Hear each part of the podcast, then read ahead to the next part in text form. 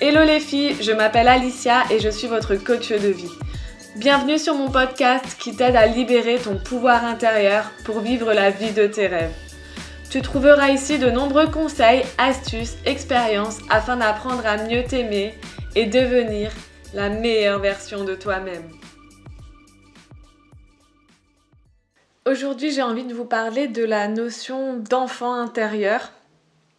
Euh, vous avez peut-être déjà entendu euh, cette euh, phrase qui dit guérir son enfant intérieur. Et j'ai envie d'aller plus loin là-dessus parce que je pense que c'est une des étapes qui est primordiale quand on souhaite reprendre le pouvoir sur sa vie, quand on souhaite euh, apprendre à être libre et être soi. Euh, guérir son enfant intérieur, c'est peut-être euh, ce qu'il y a à mes yeux de plus important. Mais déjà, quand on parle d'enfant intérieur, qu'est-ce que ça veut dire? En fait, l'enfant intérieur, ça désigne la part enfantine de chacun d'entre nous. Donc c'est là où siègent aussi les émotions comme la joie et la peine, par exemple. Et c'est en apprenant à écouter l'enfant en soi que on se reconnecte à ce qu'il y a à l'intérieur de nous.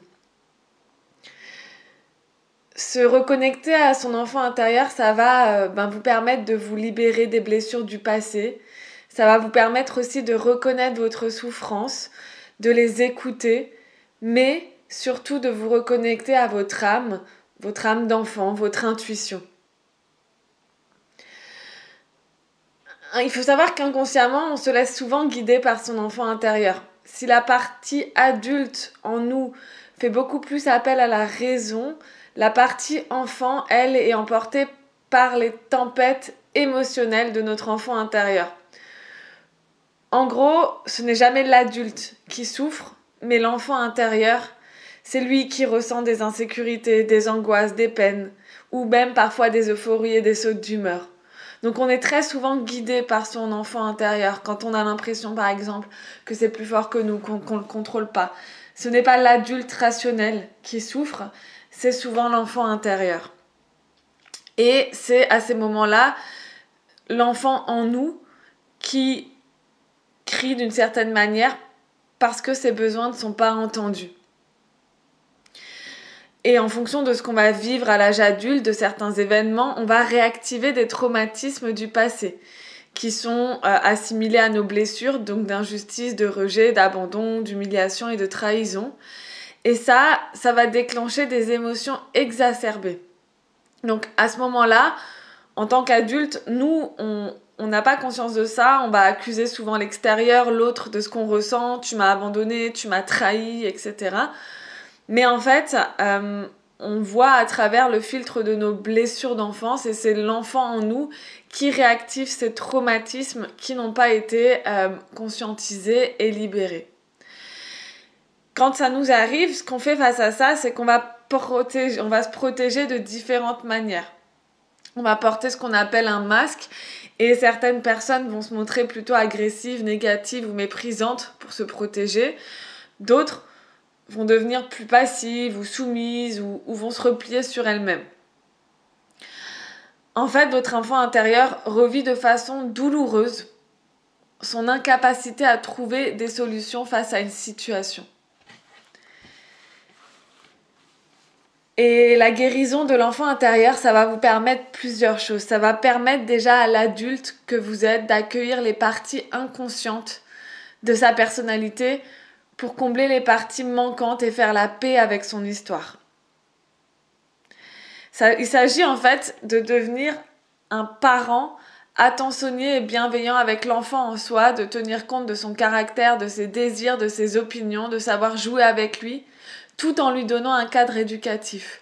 Vous allez devenir à la fois votre père, votre mère euh, pour cet enfant en vous. Et l'enjeu pour la partie adulte, ça va être d'activer un sentiment de sécurité affective et la capacité à s'accorder la permission d'être davantage soi-même.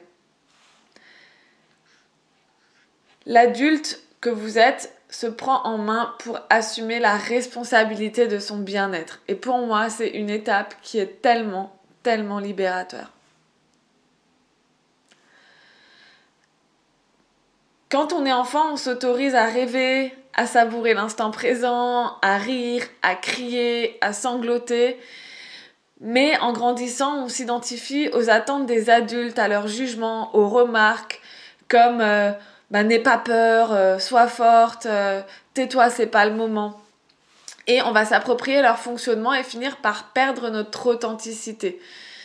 C'est là qu'on rentre finalement dans le contrôle de soi et dans l'anxiété. Quand on a été enfant et qu'on a vécu de la tristesse, de la, dévalorisation, parfois même des choses encore plus douloureuses, on verrouille notre capacité à être naturel, à se respecter et à se faire confiance. Donc l'adulte qu'on devient, on va cacher souvent aux autres, on va cacher que ça soit aux autres et à nous-mêmes nos carences affectives et la facette de nous qui souffre. On va vraiment s'adapter aux autres pour leur plaire on, a, on, va développer une très forte peur de l'échec.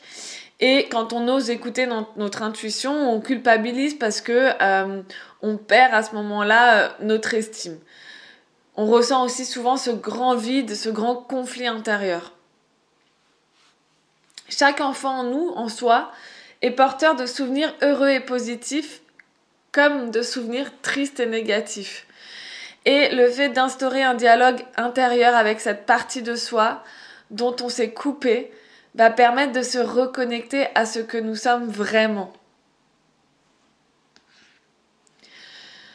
En fait, il s'agit ici de retrouver son vrai moi, son vrai moi, son vrai soi, pour apprendre à s'aimer et à se libérer de ces blocages, de ces pensées limitantes qui ont été transmises dans notre éducation. Reconnaître sa souffrance, c'est cesser de la nier, de la, minimiser ou de la rationaliser. Et vous allez ressentir à ce moment-là un moment peut-être de tristesse, de tristesse, pardon, voire souvent même de colère.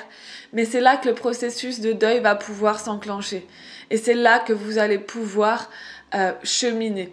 Donc ces émotions, elles sont légitimes et elles sont nécessaires pour mettre fin à ce qu'on s'inflige à soi-même. C'est là que l'adulte comprend le pouvoir qu'il a sur lui-même.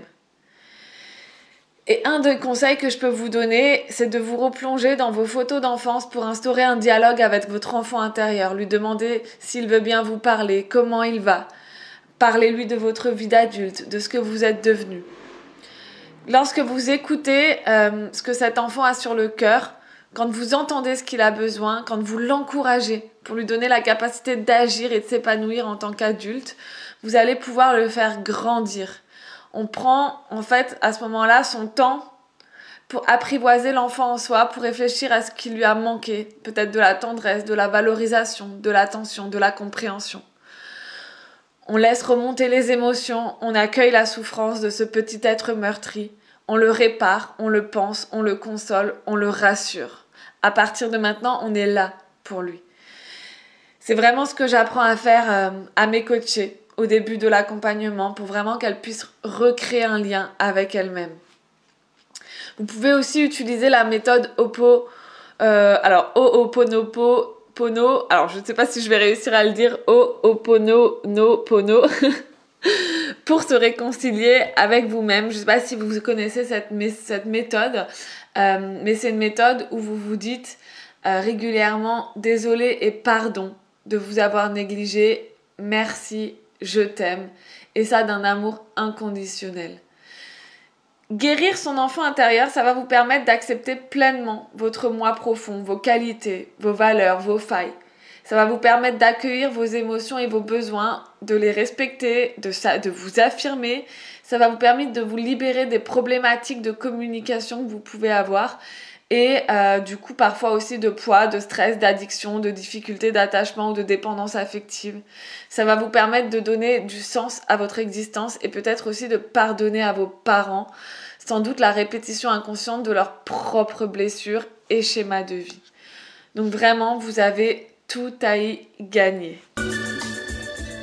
Si tu as apprécié cet épisode et qu'il t'a semblé utile, surtout abonne-toi à ma chaîne et n'hésite pas à le partager à tes amis. À bientôt!